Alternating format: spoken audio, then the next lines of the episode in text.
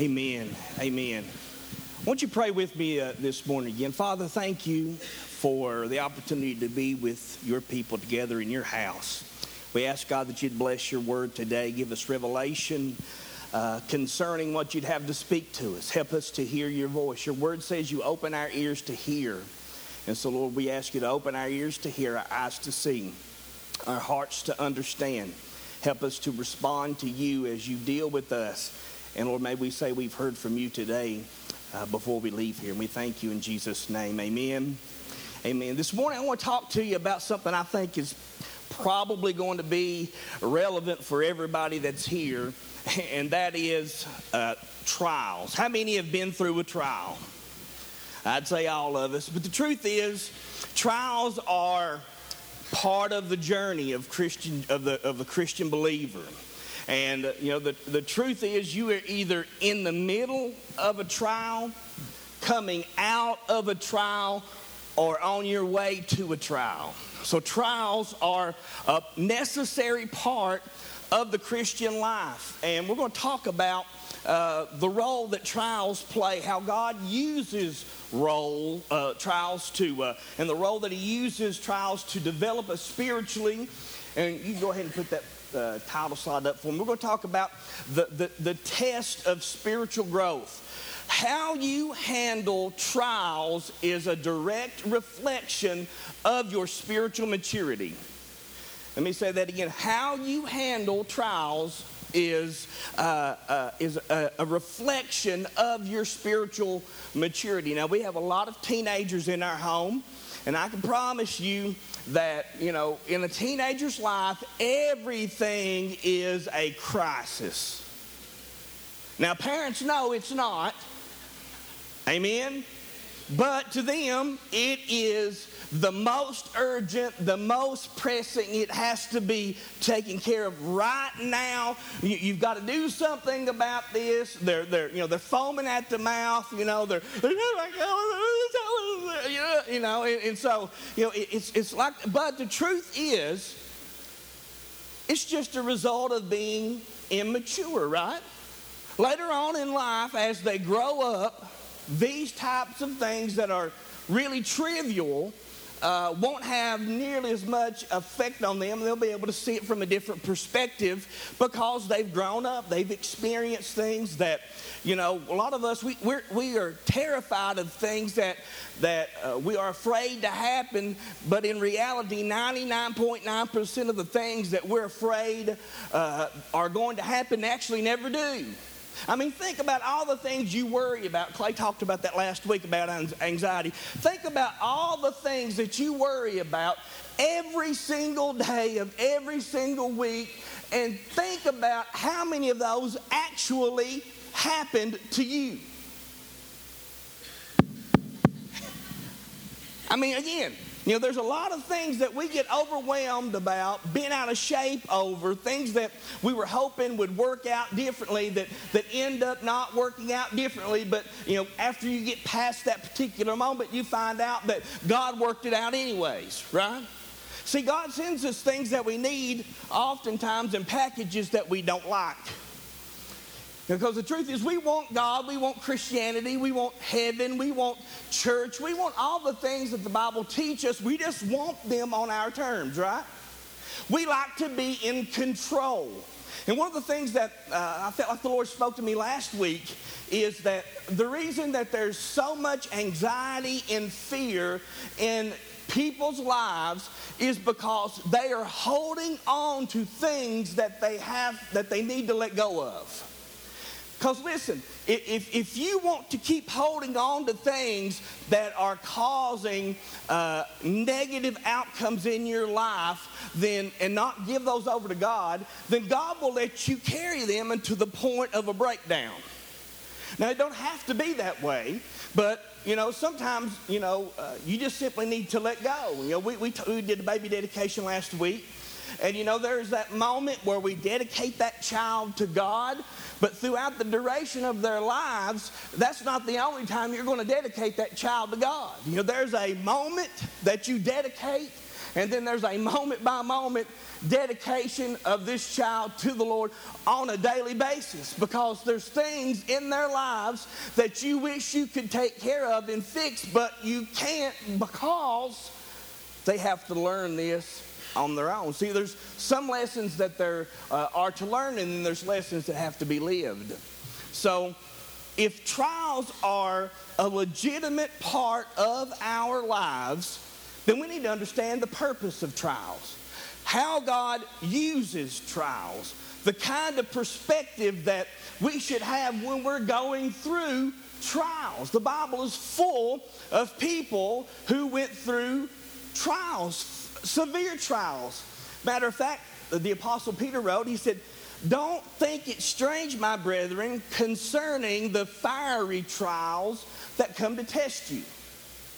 In other words, listen, the normal Christian life is filled with trials. And so Peter says, look, you just need to accept them, understand it's part of the process, but if you can begin to see your trials from God's perspective, if you can understand that God is going to use this trial to develop you into more like Jesus, how many of you pray to become like Jesus? I promise you that is an extremely dangerous prayer. You know, I've often prayed to become like Jesus, and when I went through what for me was the most difficult moment in my life, you know, it, it causes you to ask questions, right?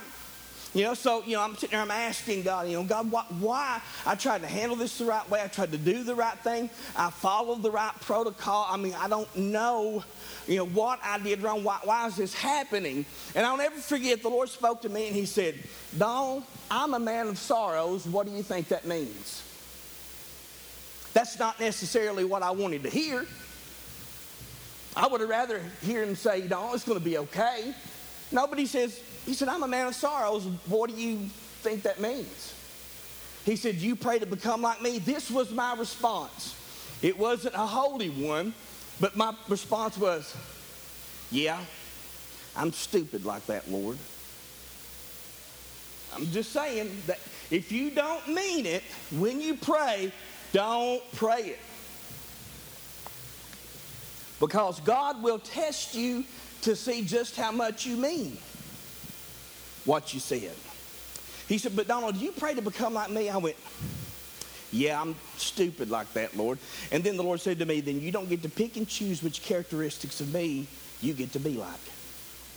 See, when we think about Jesus, we think about the fruit of the Spirit. He's humble, He's loving, you know, He honors people, you know, He's sacrificial, you know, and all of that stuff is true. But that's not the only thing that's true about him.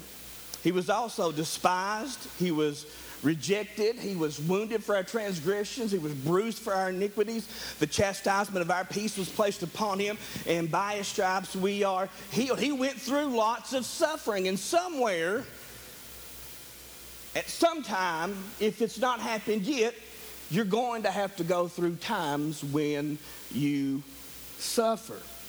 Now, there's a verse of scripture in 1 Peter that, that I wish wasn't even in there. You ever read some of the Bible and, and said, man, I wish that would, I wish that would even end the book. Like the one says, you know, if you don't treat your wife good, your prayers will be hindered. I'm like, oh, gets me every time. Because I'm praying to be like Jesus, right? Well, that's why you get married. Your wife or husband can help you tremendously to become like Jesus. Matter of fact, I didn't even know how selfish I was until I got married. I thought I was a selfless guy. Anyways, I'm preaching before I get ready to preach. But, anyways. But Peter says, after you have suffered according to the will of God. Can you believe it's in there? After, listen, there's some suffering you experience is your own fault. I mean, if you could kick the person responsible for the majority of the problems in your life, you probably couldn't sit in the seat you're in right now. I mean, it's not always somebody else's fault. Rarely it's somebody else's fault. Most of the time it's our own fault. You know, I've had more trouble out of Donald Sims than any man I've ever met in my life. But I always blamed it on other people. But that's what happens when you're immature. You don't see the role you played in it, and you don't see the lesson God wants to teach you in the midst of it because some things happen that after you suffer according to the will of God, God uses that to make you more like Him. Amen? Let me get in here and read before I preach. I've already preached a little bit. But James chapter number one. I love the book of James. He's just straightforward. You know, he don't pull no punches. He doesn't even start his letter out with a hello. He doesn't say, you know, Paul said, you know, greetings, beloved, in, you know, eh, sisters in, in Philippi, and, you know, grace and peace to you. James goes, he goes straight in to trials. First chapter, first few verses, he goes right into, look what he says here in verse number two. My brethren, count it all joy when you fall into various trials, knowing that the testing of your faith produces patience. Another translation says it produces endurance. But let patience have its perfect work, that you may be perfect and complete, lacking nothing. Now, understand that this verse is not saying that you're going to be perfect. What it's actually saying is it will actually produce spiritual maturity. That's what he's saying. You know, if you let patience have its perfect work, you will become spiritually mature. And listen, don't pray for patience if you don't mean it. That's another one of those dangerous prayers. I mean, you pray for patience and then found yourself in a situation almost every day that you're complaining about and you're going, oh, I got to stop this that you may be perfect and complete, lacking nothing. Now, notice what it says here in verse 5. If any one of you lack wisdom, let him ask of God, who gives to all liberally and without reproach, and it will be given to him. Let's get down to verse 12. Blessed is the man who endures under trial or perseveres under trial, for when he has been approved, he will receive the crown of life which the Lord has promised to those who love him. So I want to talk about trials for a few moments. The reality of having to go through trials is a sobering one. I mean, there was a hokey doctrine going back a, a few years ago that lasted about 15 minutes that said that if you're going through a trial, it's probably because you don't have enough faith. That if you have faith, you will never go through a trial. You'll never have to suffer. You'll never be in lack. You'll never uh, experience uh, any bad things that happen uh, to other people. I mean, again, it lasted about 15 minutes, but there was some folk that actually believed this. And, and so the Bible says something completely different. You know, somewhere in our theology, we have to leave room for the doctrine of suffering. We're going to suffer. We're going to have to go through. Th- the Bible says that, that there's going to be suffering and persecution to those who are living godly in Christ Jesus. You know, if we're going to be salt and we're going to be light, if we're going to be a reflection of Jesus, Jesus said, if the world hated me, it will hate you also. That becomes part of it. Now, I'm not trying to be uh, negative or pessimistic. I'm just trying to help you see things in proper perspective that trials are going to be a normal part of life. As a matter of fact, it's impossible to escape having to go through trials. But trials are important because God uses trials to spiritually develop us into the people that He intends for us to be. Now, a trial is an unscheduled interruption in our life.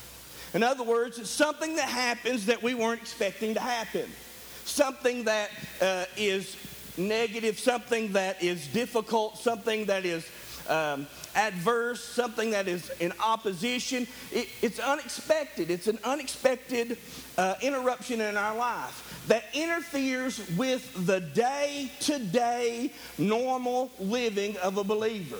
Now, you know, I don't like to be uh, interfered with. You know, I've got stuff that I need to get done. You know, I've got to do lists every single day. And I like to see those to do lists, some of them, at least some of them, actually accomplished. But there are times in my life when, far more than what I would uh, prefer, that actually turn out where actually nothing gets accomplished. And that that, that bothers me, that, that irks me.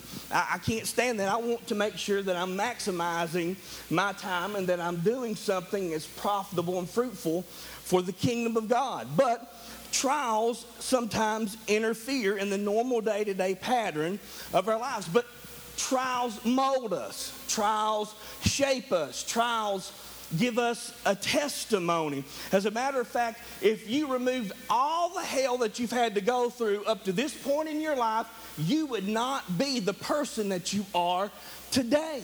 And so they play an important role, and it's important for us to see that role. But James says something very, very important in verse number two that gives us perspective. He says, Count it all joy, brethren when you fall into various trials. Now, notice it doesn't say if you fall into various trials, it says when. In other words, there should be an expectation that trials are going to happen in our lives. Jesus said, when you pray, not if you pray. In other words, the expectation is you should be a praying person, right? He said, when you fast, not if you fast. In other words, fasting is not something for a radical believer. Uh, fasting is something for the normal, everyday Christian. Prayer is something that is for the normal, ordinary, everyday Christian. And James comes along, he says, when you go through various trials, not if, you go through various trials. But how many of us, when trials happen, we are constantly taken by surprise and unaware without any type of expectation because we don't expect things to happen the way that they do in our life, and then we just simply freak out. How many of you, don't raise your hand, how many of you freak out when things happen? You know, how many of you turn a common cold into pneumonia? Listen, you know, you, you have some kind of physical conditions, you immediately get on Google and Google your symptoms, and the next thing you know, you got some kind of terminal disease that you can't even pronounce. Now, you know, I remember I took my first psychology class in, uh, in college, and they were going through the different types of, of terms and uh, perspectives in, psych- in psychology, and I thought, man, I've got I've got every one of these right here. That, that you know, I read the first one, I that's what's wrong with me. I'd read the second one, that, that's wrong with me too. I'd read the next one, I thought, man, no wonder I messed up. But, you know, we have to prepare ourselves for trials because James said, when you find yourself going through trials. That's part, look, if you don't get anything else out of this than what I just already told you, that will help you because you have to prepare yourself for when trials come. It's not a matter if they come, but when they come and how you handle it when they come in your life. If you're constantly freaking out, if you're constantly panicking, if you're constantly thinking worst case scenario, it is a direct reflection of your spiritual immaturity and your lack of confidence in God to take care of you. Jesus said, Cast all your cares upon me, for I care for you. You know, some people say, we know I, you know, I don't even bother praying is such a small thing. You know, I don't want to bother God with, uh, God with such a, a, small thing uh, that I'm going through. Listen, let me tell you something. Everything's small to God. It may be big to you, but it's small to God, and that is a reflection of just how little of God you serve. I paused for an amen, but it didn't come. It's all good, though. So let me give you four things that you need to know in order to benefit from the trials that you go through. I'm going to encourage you to write a few things down. This is going to help you. This is a message that will help you five years from now, 10 years from now, for the rest of your life if you can grab it. First thing, number one, if you're going to benefit through the trials that you go through, the first thing you need to know is what's the purpose of trials? What is the purpose of trials? Listen, there is always a purpose behind every trial that you go through. Now, let me explain something. There's a difference between trials and temptations. And Lord willing, I'll talk about that next time. But trials are designed to develop you, temptation is designed to destroy you. Trials are designed to develop you, temptation is designed to destroy you. And a trial is an adverse set of circumstances in your life. Now, listen, either allowed or created by God and is designed to develop you spiritually. Every trial that you go through has the same goal in mind, and that is to develop you into the person that God has created you to be. Now, that's important for you to know so that when you are in the midst of a trial, you can understand that there is a purpose for the trial that I'm going through. And not only is there a purpose, I know once this trial is over, God's going to use this trial to make me more like Jesus. Now, it may taste like medicine, but it will make you better. I can't explain, I cannot emphasize to you how important it is for you to get this. There's a purpose behind the trial for what you're going through. God will use that. It's either been allowed by God or it's been created by God for the purpose of developing you spiritually into the person that God's created you to be. Now, verses 2 and 3 says, Count it all joy, my brethren, when you fall into various trials. Now, James even explains to us what kind of trials that you can expect to experience in life. Isn't that good? I don't want ever to be caught unaware, although it happens. But James says, look, when you find yourself in trials, let me describe to you what kind of trials there'll be. He said there'll be various. Now, that word various in the Greek language actually means multicolored or multifaceted. In other words, every trial that you go through may look completely different than the one that you went through previously, but the goal's still the same. The purpose is still the same, and that is to develop you spiritually. So James says, look, you, are going to experience various trials, meaning you're going to have uh, physical trials, you're going to have financial trials, you're going to have emotional trials, you're going to have relational trials, you're going to have uh, circumstantial trials that there's going to be various, they're going to be multifaceted, they're going to be all kinds of different things, but whatever trial you find yourself in the middle of, understand the goal's the same, and that is to develop you spiritually. If you can get that, if you can grasp that, it will help you get through what you're going through. Because it's what you know when you're going through something that actually gets you through. Let me say that again. It's what you know when you're going through what you're going through that actually helps you get through. And here's the truth you can ask Job, he'll testify to you. Sometimes the only way out of a trial is through it. Job couldn't have prayed more, he couldn't have fasted more, he couldn't have cried more. He couldn't have complained more. There was nothing that Job could have done that would have removed him out of the trial he was in because the only way out for Job was through it. That's a word for somebody.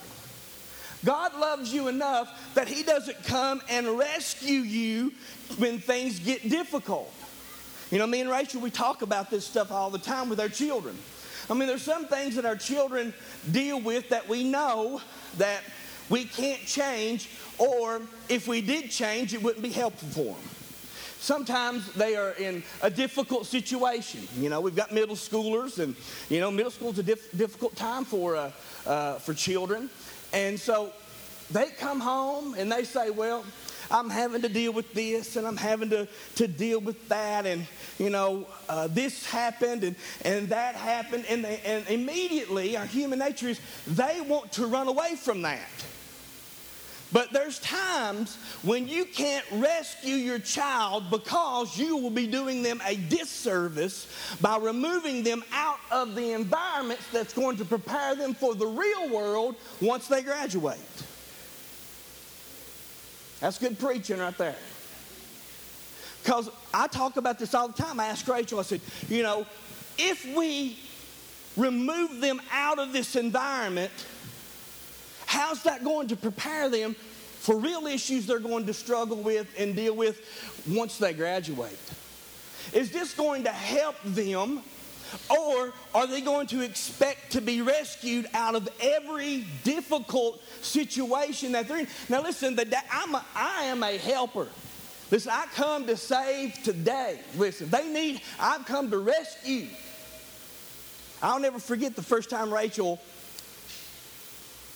I'm going to say, deceived me into going to the doctor with her and Jessa to get her shots.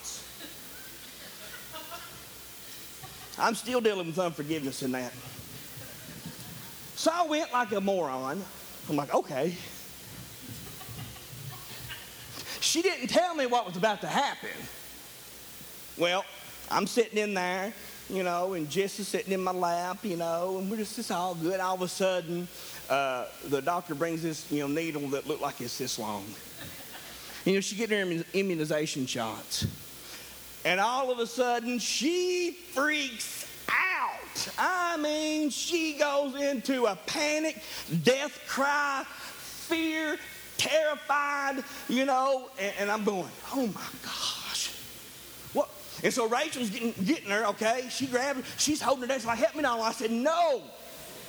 Nope. I'm about to get her, and we're getting ready to go out the door. You're going to reschedule this appointment because I am not coming back. I've never been back since. And you know why I haven't been back? Because I'm smart. I remember telling the doctor, she didn't understand it at the time. I said, I'm finding out the doctor's not nearly as smart as they think they are. Because somewhere in that doctor's manual, there should be a statement made dads are not allowed to come when children get immunization shots. I ain't been back since. Yes, yes, that's, that's true.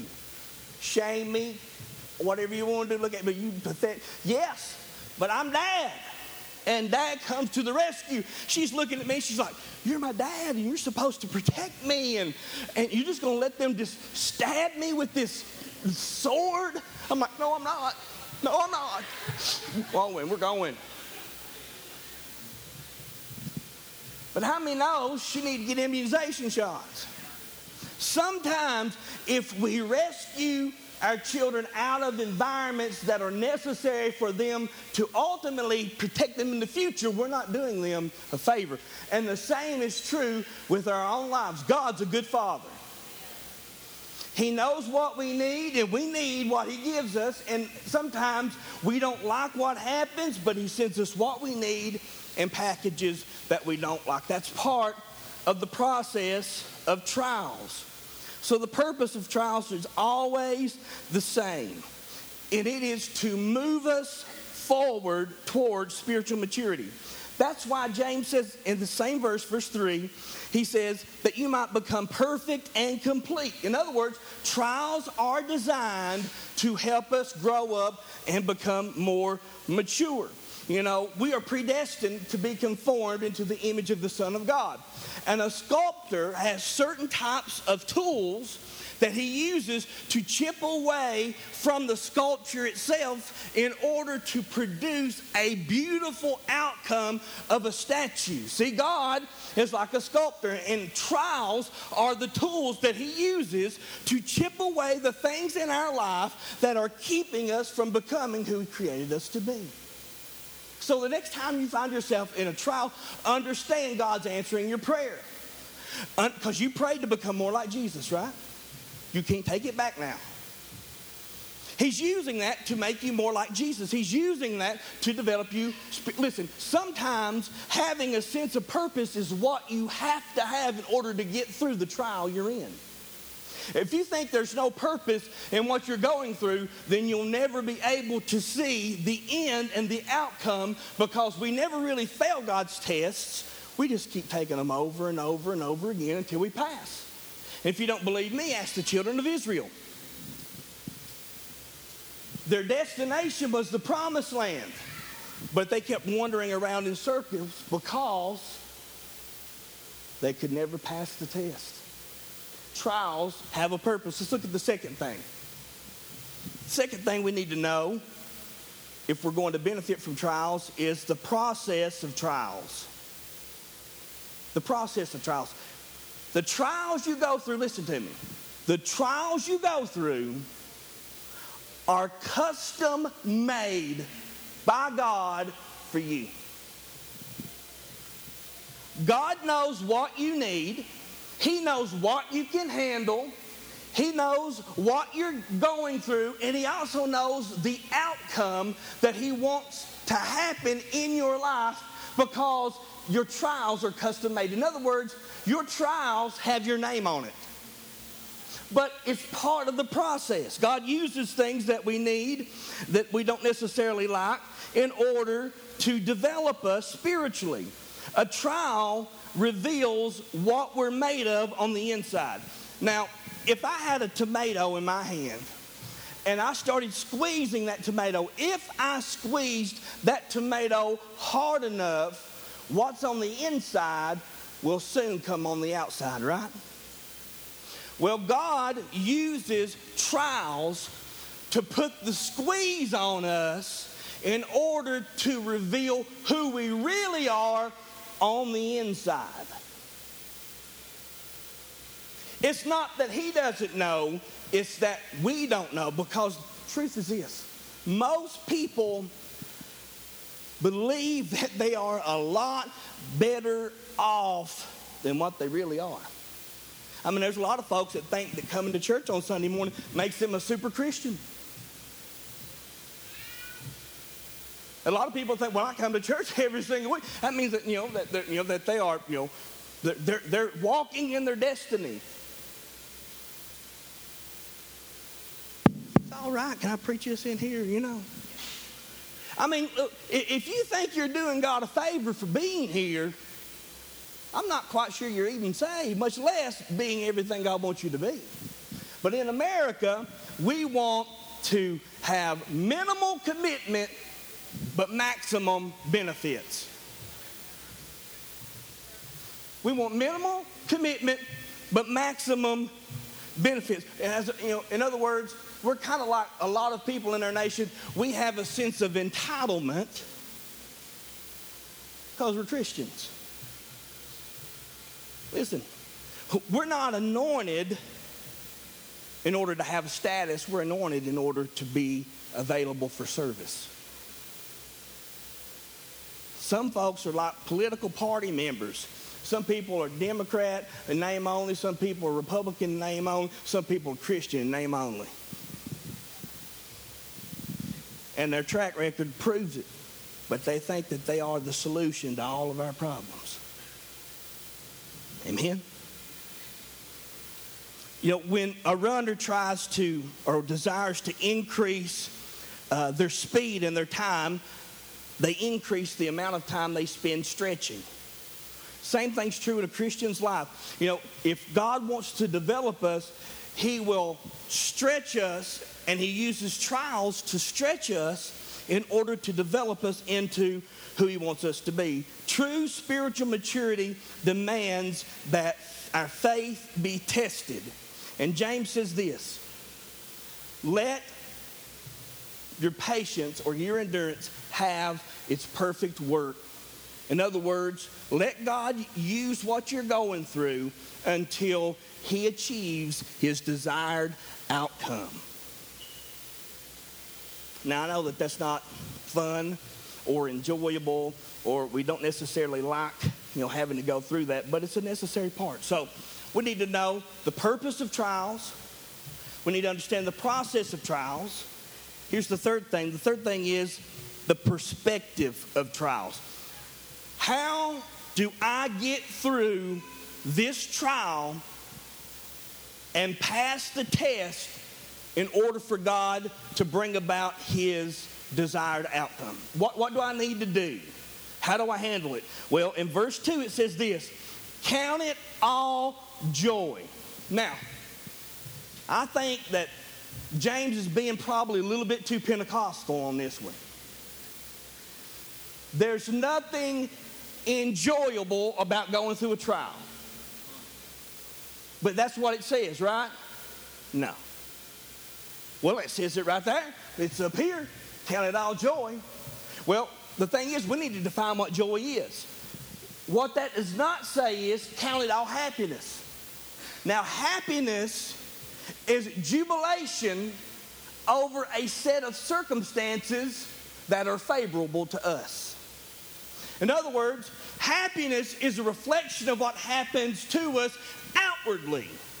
Joy is a quality that we possess inwardly because of a relationship that we have with the one who is in control.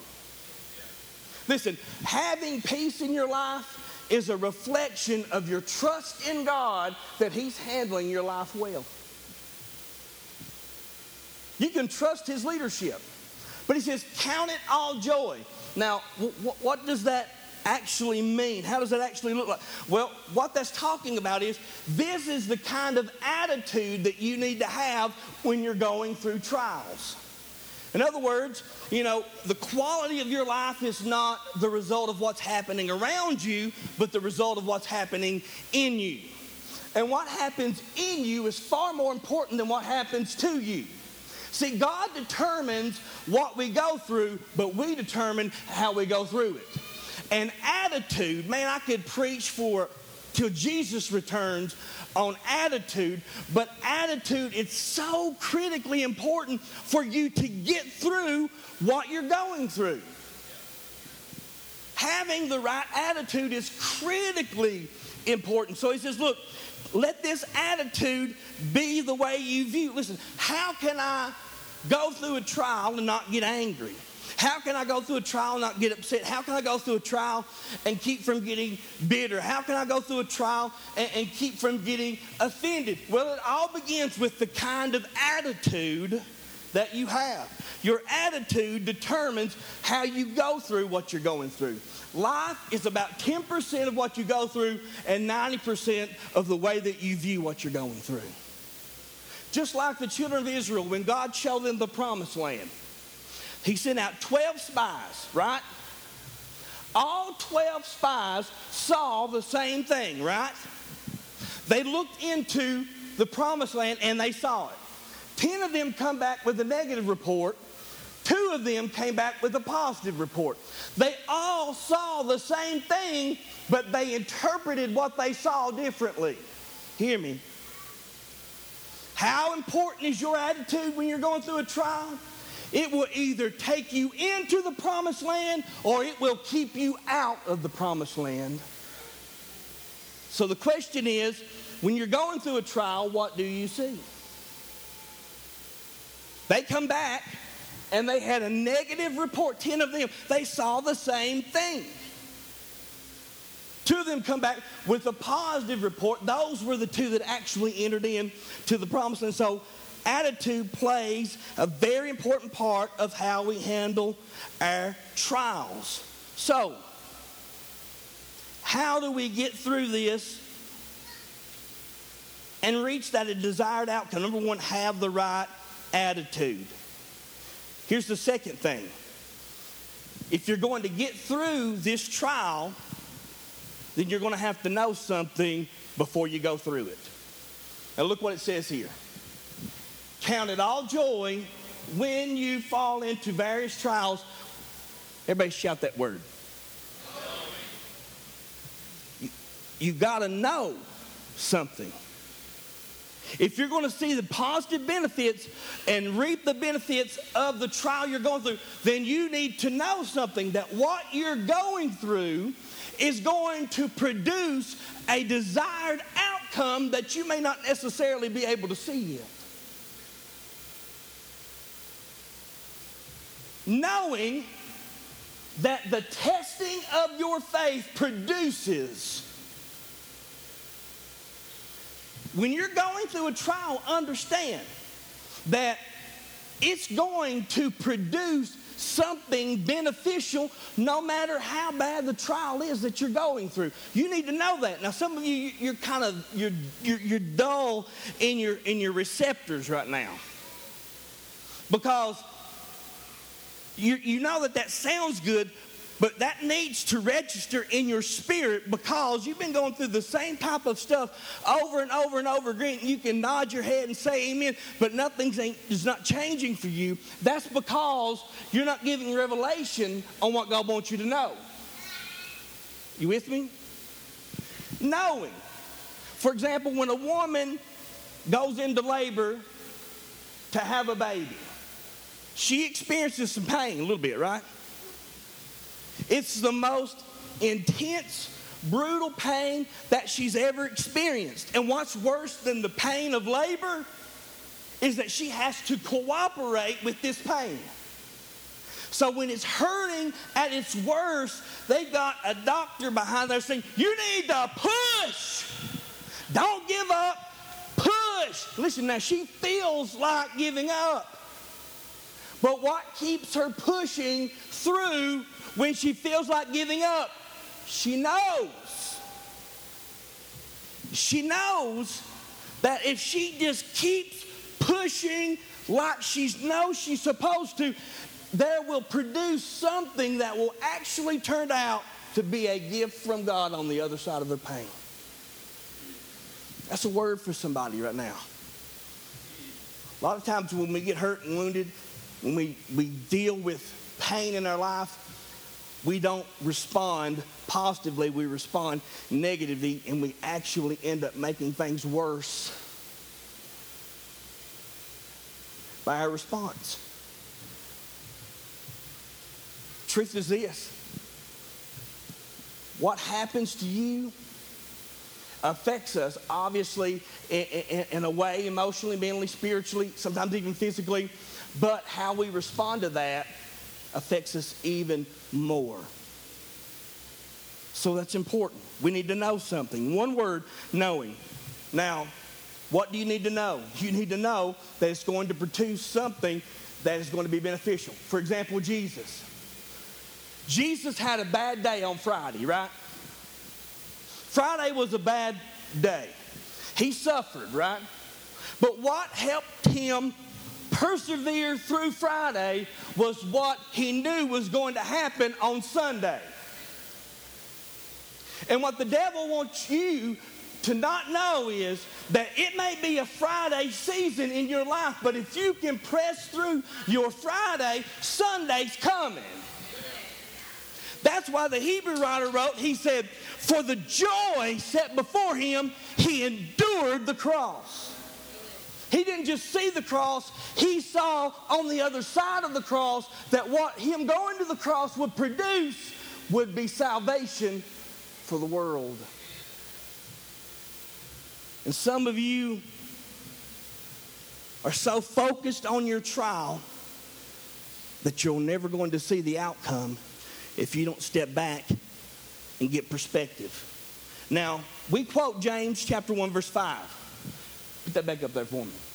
Now, here's what he says If any man lacks wisdom, I'm about to wrap it up. If any man lacks wisdom, what are we supposed to do? Ask God. Now, we just say that we need wisdom in general, which is true. But let's take this verse in context of what James is talking about. What's the context that James is talking about? Trials. Because, how do I know? Because three verses ahead of this, he said, Count it all joy, brethren, when you find yourself going through various trials. So James says, you don't just need wisdom for everyday living, you need wisdom in the middle of your trial. Isn't that weird? See, most people ask the wrong question. Most people ask, why am I going through this instead of what are you wanting me to learn in the middle of this? See, if some of you would change your questions from why to what, it would change your perspective because when you ask God for wisdom going through the middle of your trial, it's like getting in an airplane and flying over your trial and looking at your trial from God's perspective. Man, that's good right there. If you could just see what you're going through from God's perspective, you'll realize that He's got this all under control. and it's going to be all right. So he says, if any man lacks wisdom, wisdom allows you to see the trial you're going through from God's perspective. The problem is this you're looking at it from your perspective. You're too close to your problem, and you need to take a step back and get perspective. Now, I want you to put this into practice. I don't want to give you just good content from message. I want you to say, okay, what am I going through right now that I'm not learning the lesson God wants to teach me? I'm not saying that He's punishing us. I'm saying a trial is going to benefit us if we can see it from His perspective. I'm about to finish with this. Then go ahead and come to music. So when you're going through the trial, you have to have your mind made up that God's going to use this to benefit me and develop me into the person that He created me to be. You see, every storm is a school, and every trial is a teacher. But everybody knows the teacher never talks while the test is going on. But they're right there. There are times in our life when God is silent but there's never a time in our life when God is absent.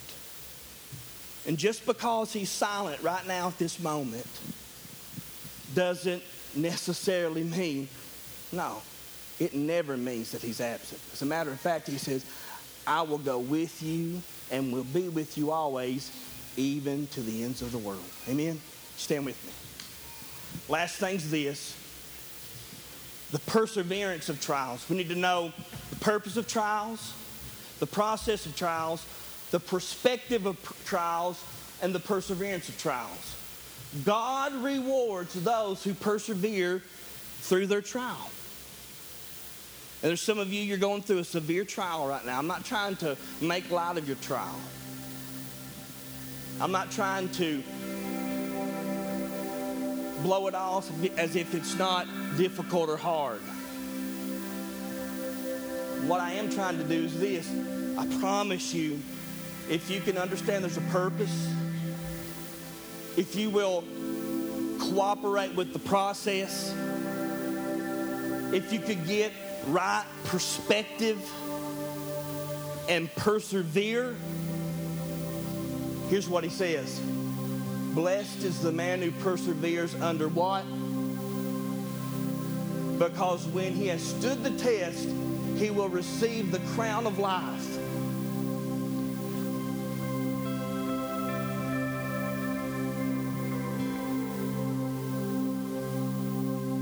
I promise you, when you see his face, it'll never matter again what you've been through. When you see his face, it won't matter how much pain you experienced. When you see his face,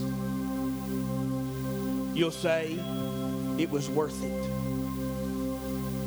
As a matter of fact, even if there's any pain remaining in you, the scripture says he will wipe away every tear from every eye. And when you see his face, you will say, it was worth it.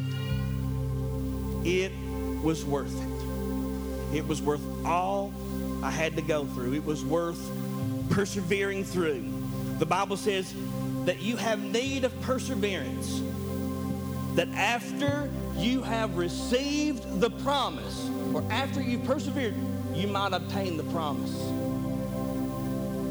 You know, I made this on my Facebook status the other day, on Friday, because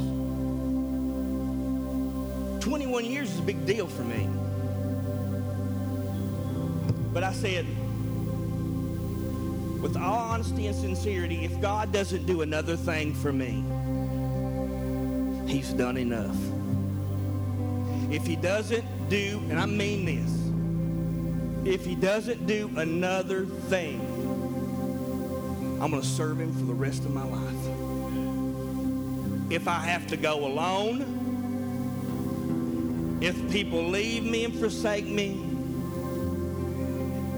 if people refuse to go, I'm going to press on Because one day I'm going to see his face. You know, I don't serve God because of the benefits, and they're many.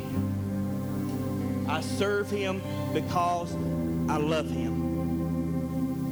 I love him with everything in me, and I want to love him more. Any man that would be willing to do for me what he did, I'm going to give myself. Because God didn't give me what I deserved.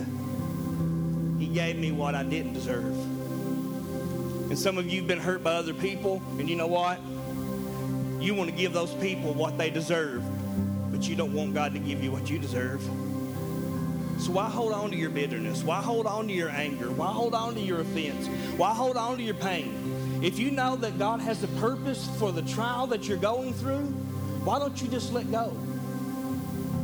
And say, I'm confident because I've got a track record with God. And there were times when I didn't know if I was going to make it through what I was going through, but you know what? I'm still standing here today. Blessed is the man who perseveres under trial, for he shall receive a crown of life one day, God will reward your perseverance as you've persevered through your trials. And listen, it'll be worth it then. In a moment, everything that you're carrying today will completely disappear. You'll say it's not worth it. It doesn't matter. I'm not holding on to this any longer. I'm going to see him, and he's going to make all things good. Because he's a good God. Do you know how pearls are formed? Pearls are formed when a grain of sand gets caught inside of a clam. And that grain of sand irritates that clam until it secretes a fluid and it begins to continue to irritate and irritate and irritate. And as that clam secretes that fluid, a pearl is formed as a result of the irritation and the, un, the, the lack of comfort that has come because of the sand that's on the inside. Some of you, you're in an uncomfortable moment in your life you may hate it. You may despise it. It may be taking its toll on you.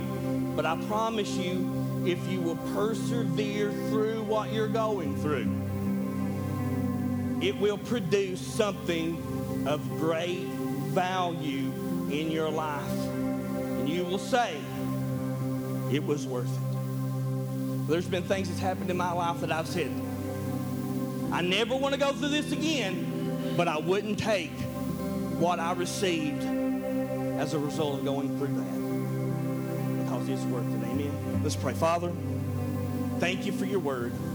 Thank you that, Lord, that our trials are custom made. Thank you for James, for inspiring him to write these scriptures that we may learn the purpose of trials, that we may understand the process of trials, that we may see the trials we're going through from your perspective and that we may persevere through them because you're using them no matter how irritating that they are, no matter how uncomfortable we become, no matter how difficult it turns out to be, you are going to work through this and produce a desired outcome. So, Lord, I pray right now for everybody that's here that's going through a trial that maybe they don't understand why they're going through it. They may not understand why everything is happening. I pray, Lord, that you speak to them and that you would show them from your perspective what it is that you are going to do in their life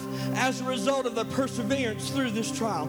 If you're here this morning and you're going through a trial, if you're here this morning and you are overwhelmed and you are under pressure as a result of your circumstances, won't you shoot your hand straight up and say, That's me. I'm going through a trial right now.